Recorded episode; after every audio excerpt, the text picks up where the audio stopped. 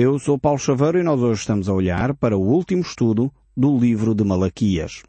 Realmente estamos a analisar este último livro da Bíblia, do Velho Testamento, e estamos a olhar para o último texto bíblico uh, deste livro tão importante. Realmente são palavras solenes, palavras importantes que Deus vai proferir uh, neste último texto que nós vamos analisar hoje.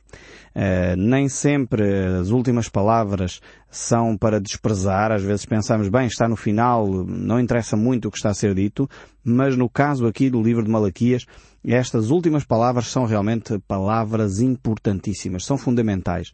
Aliás, eh, nós costumamos dar muita atenção sempre às últimas palavras de alguém. Eh, porque esse alguém, quando está a proferir essas últimas palavras, normalmente está a tentar resumir concluir, fechar as ideias que tinha dado anteriormente, e é exatamente o que nós vamos encontrar aqui no livro de Malaquias. Estamos no capítulo 4 deste livro e vamos ver os dois últimos versos, 5 e 6, para termos um contexto uh, mais adequado uh, àquilo que nós vamos analisar hoje. Diz assim então o verso bíblico, aqui do livro de Malaquias, capítulo 4, versos 5 e 6.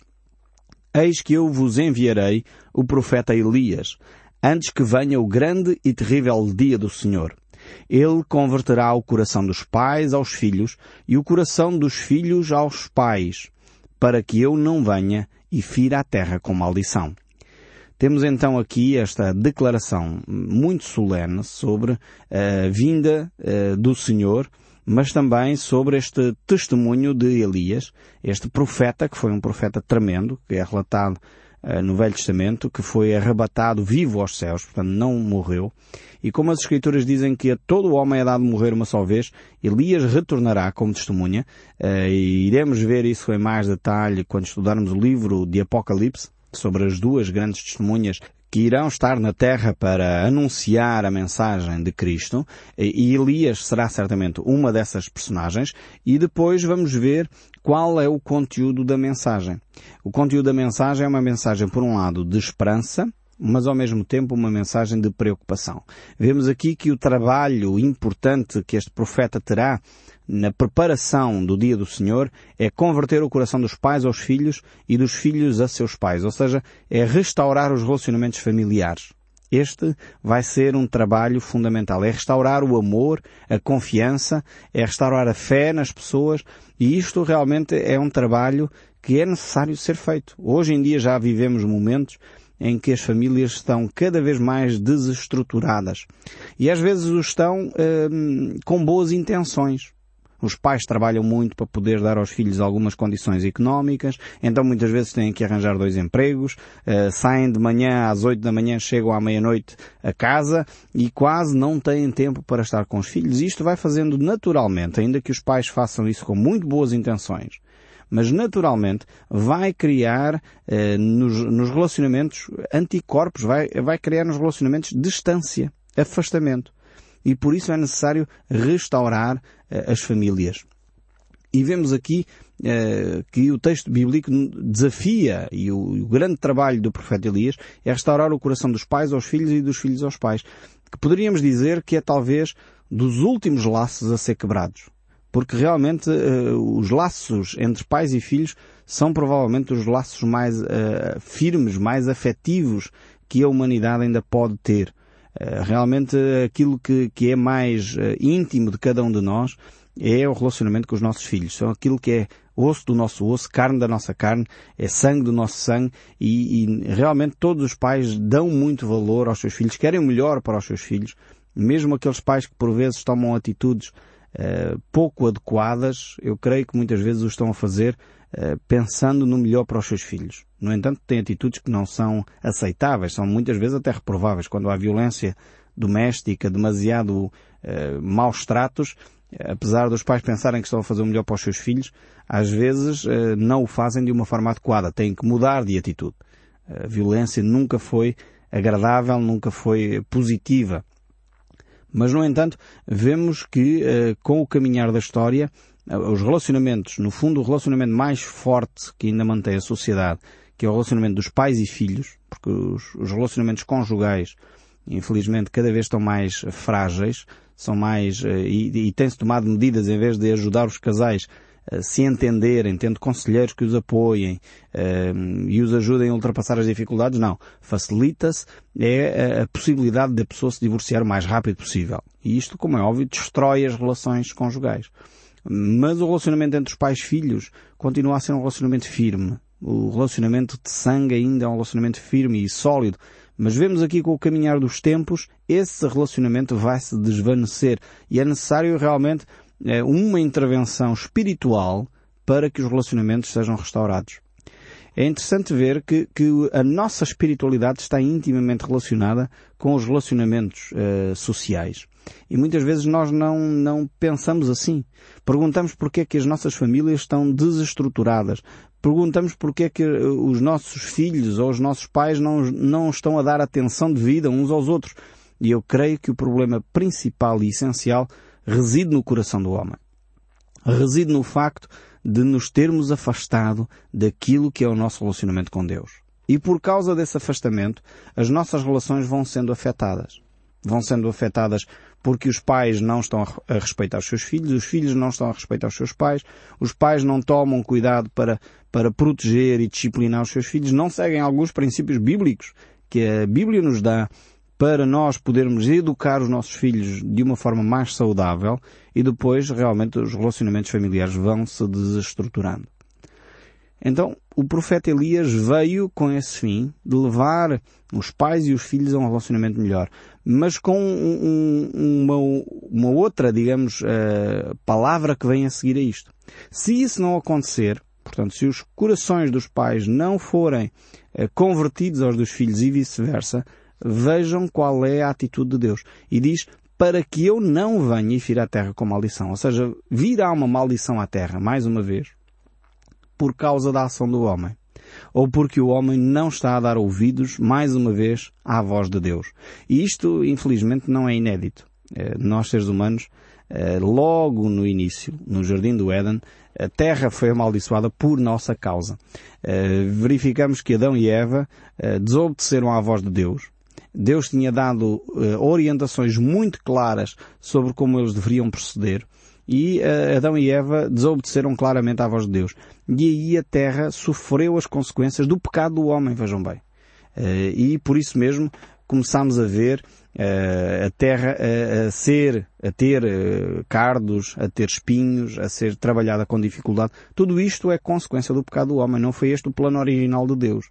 Deus não queria isso para a humanidade, nem queria isso para a Terra. Mas, no entanto, por causa do pecado de cada um de nós, a Terra tem vindo a sofrer.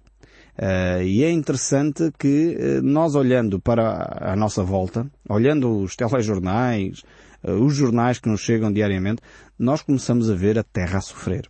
Não só em termos ambientais, bastaria olhar para o ênfase que está a ser dado hoje em dia sobre o aquecimento global, é fruto, em última análise, da ação humana. O, o aumento uh, do dióxido de carbono na atmosfera provoca aumento da, da, temperatura, que por sua vez está a criar o efeito estufa uh, a nível global. Mas é a ação do homem que está a fazer isso.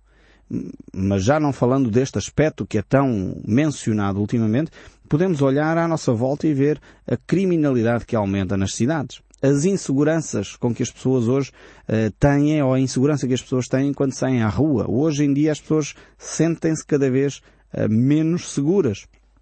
Os assaltos uh, que aumentam de uma forma exponencial.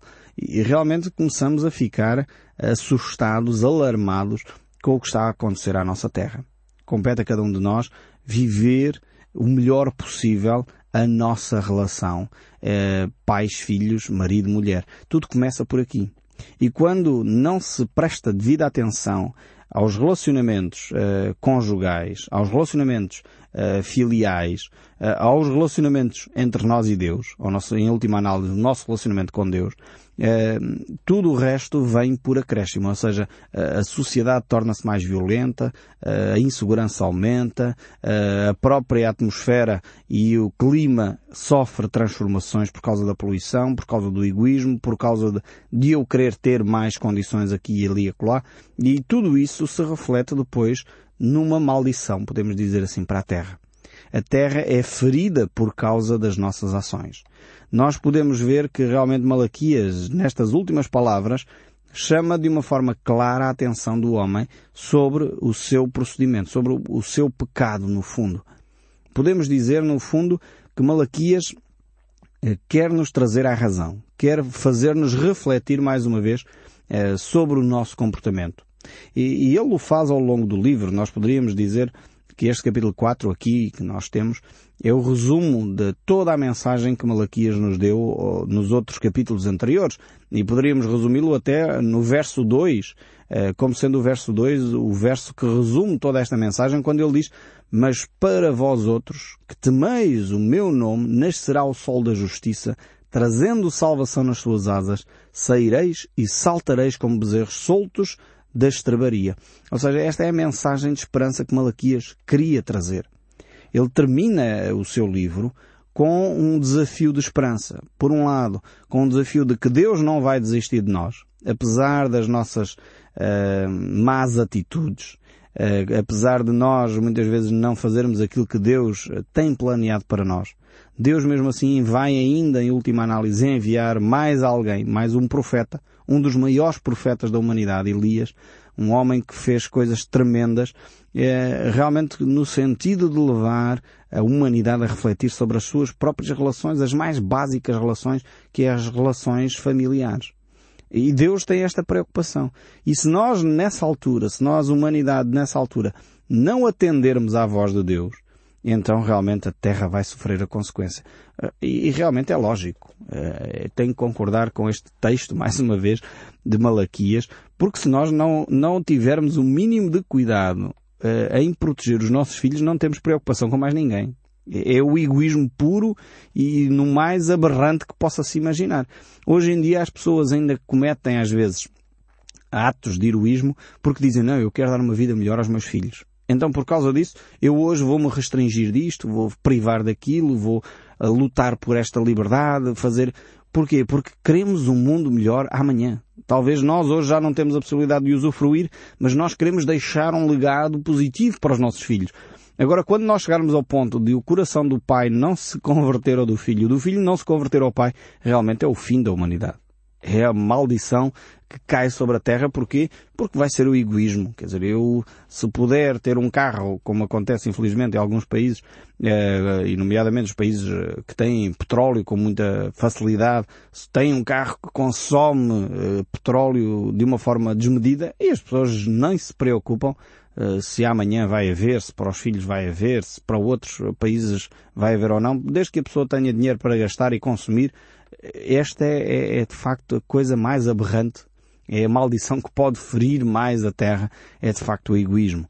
E nós verificamos aqui por este texto de Malaquias que o povo, se não cuida das suas relações, o egoísmo vai tomar conta dos seus corações. Por outro lado, a mensagem de Deus é esta mensagem de esperança, não só que Deus investe enviando um profeta que é o melhor profeta que a humanidade alguma vez viu, mas ao mesmo tempo, como eu já citei o verso 2 do capítulo 4, há uma mensagem de esperança no sentido que o, o sol de justiça, e aqui o sol de justiça é, é uma mensagem muito interessante acerca da pessoa de Jesus Cristo. Este sol de justiça vai ser uh, trazido à humanidade. E se por um lado aqui no último livro do Velho Testamento nós temos a menção de Cristo como sol de justiça, por outro lado no livro de Apocalipse, que é o livro que nós vamos estudar a seguir, um, apresenta-nos Jesus Cristo como a estrela da manhã curioso. É realmente esta, estas imagens que a Bíblia traz, imagens lindíssimas e poéticas que a Bíblia nos traz, eh, para nos fazer refletir a importância de uma coisa e de outra. No caso de, de, da estrela da manhã, no livro do Apocalipse, capítulo 22, verso 16, que eu passo a ler, diz assim, Eu, Jesus, enviei o meu anjo para vos testificar estas coisas às igrejas. Eu sou a raiz, a geração de Davi, a brilhante estrela da manhã. É interessante estas duas imagens se conjugarem.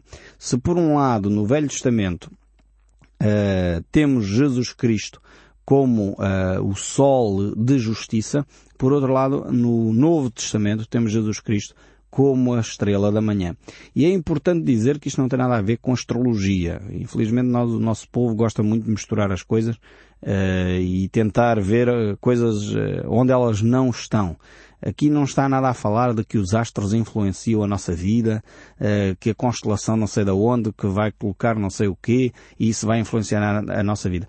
Sinceramente, a Bíblia não fala deste assunto de uma forma positiva. Não. Um cristão verdadeiro não segue nem se deixa reger pelos horóscopos, pela astrologia. Eu sei que alguns dos meus ouvintes vão estar a dizer, ah, mas que horror, então já não quero ouvir. Pois, mas é uma opção. A Bíblia claramente nos mostra, uh, mais uma vez, aquilo que é a vontade de Deus. E não é da vontade de Deus que nós andam, andemos a reger a nossa vida uh, por supostas adivinhações de horóscopos. Antes, pelo contrário. O livro de Deuteronômio, capítulo 18, é muito frontal quando fala à vida do cristão e diz que não, de forma alguma, aqueles que seguem a Cristo, os verdadeiros cristãos, supostamente somos 98%. Então significa que 98% da população portuguesa não lê horóscopos, porque afinal são cristãos. O problema é que, na realidade, o nosso cristianismo é um cristianismo demasiado místico, é um cristianismo demasiado fora da vontade de Deus. E por isso mesmo verificamos tantos cristãos eh, a ler o seu horóscopo e a seguir as estrelas e a procurar nos astros orientações, quando na realidade dizemos que somos cristãos. Ou seja, o que é que quer dizer ser cristão? Ser cristão significa que é Cristo que governa a minha vida. É Cristo que orienta o meu dia a dia e não os astros. Lembro-me de uma história de um, de um amigo meu uh, que um dia estava um grupo de amigos a conversar sobre estas coisas e etc. E perguntar-lhe, mas qual é o teu aniversário? Quando é, qual é o teu signo? E ele disse, eu não tenho signo. Não tens signo. Toda a gente tem signo. Então, nasceste num mês qualquer, tu tens que ter um signo. Uh, toda a gente tem signo. E ele disse, não, eu não tenho signo. E eu não tenho signo porque eu sou cristão porque eu, eh, é Cristo que governa a minha vida e não os astros. Até aquela conversa eu não tinha nunca refletido desta maneira sobre esta matéria. Uh, nascemos num contexto português onde toda a gente fala deste assunto, toda a gente lê nas revistas, nos jornais, aparece sempre um horóscopozinho para as pessoas lerem e a pessoa vai se habituando a isto como sendo algo normal. Mas nós cristãos, realmente a conversa daquele meu amigo fez-me todo o sentido, porque eu próprio nunca tinha refletido daquela maneira sobre este assunto. E é verdade, se nós somos cristãos, não nos podemos reger pelos astros, é Cristo que governa a nossa vida. E se é Cristo que governa a nossa vida, logo eu não estou dependente do astro B ou C ou do signo A, B ou C.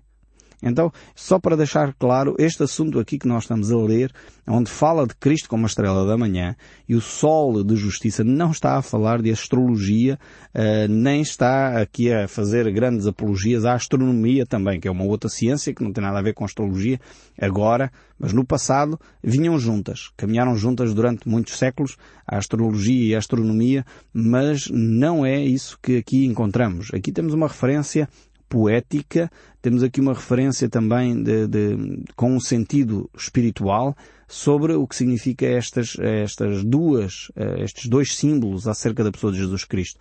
O sol de justiça no Velho Testamento, no sentido de que ele vai estabelecer o seu reino, no sentido em que ele vai governar a humanidade Uh, com autoridade e com justiça, por isso é essa imagem do sol com justiça, de justiça.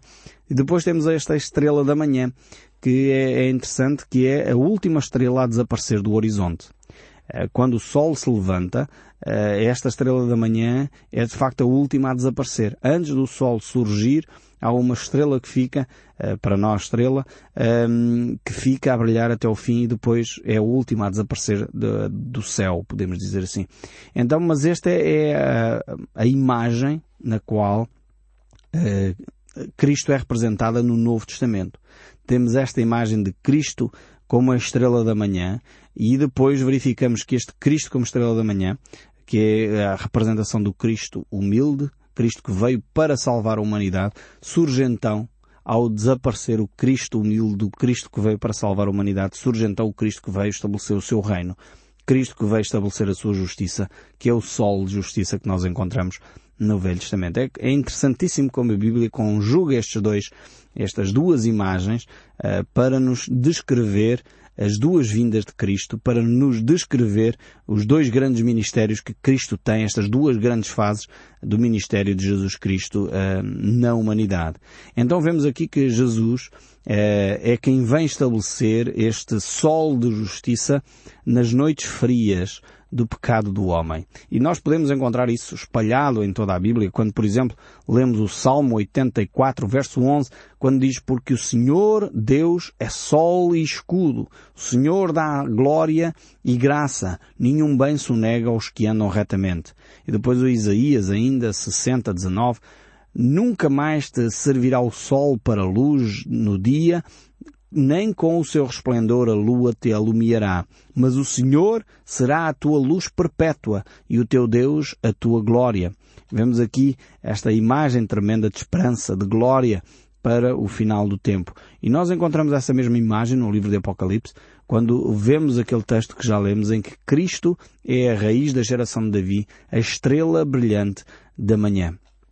Ele de facto é aquele que veio para governar a humanidade. Ele é aquele que vem com uma mensagem de esperança, com uma mensagem de restauração da vida familiar, restauração dos elementos mais básicos e fundamentais para a nossa existência, para o nosso bem-estar como pessoa, porque infelizmente nós podemos ter tudo o que quisermos, mas se a nossa vida familiar não estiver bem, nós sentimos um grande vazio, nós sentimos muito mal, porque na realidade não temos razão para lutar se não temos filhos, se não temos uh, irmãos, se não temos família, tios e primos com os quais nos relacionamos, nós sentimos um grande vazio, uma grande solidão. E nós precisamos realmente reforçar esses laços familiares, reforçar essas relações, mesmo quando elas estão em dificuldade, nós podemos nos alicerçar em Cristo quando Ele diz eh, não temeis, eu venho para vos dar a minha paz. No mundo passareis aflições, tendo bom ânimo, eu venci o mundo. Esta é a grande mensagem de Jesus Cristo, uma mensagem de esperança, uma mensagem que não nos deixa ficar resignados à nossa fragilidade, mas uma mensagem que traz esperança a cada um de nós. E eu espero sinceramente que no próximo programa nós iremos analisar ou começar a analisar o livro de Apocalipse, o último livro do Novo Testamento e o último livro da Bíblia, e eu espero sinceramente que o som deste livro continue a falar consigo, mesmo depois de desligar o seu rádio. Deus o abençoe ricamente e até ao próximo programa.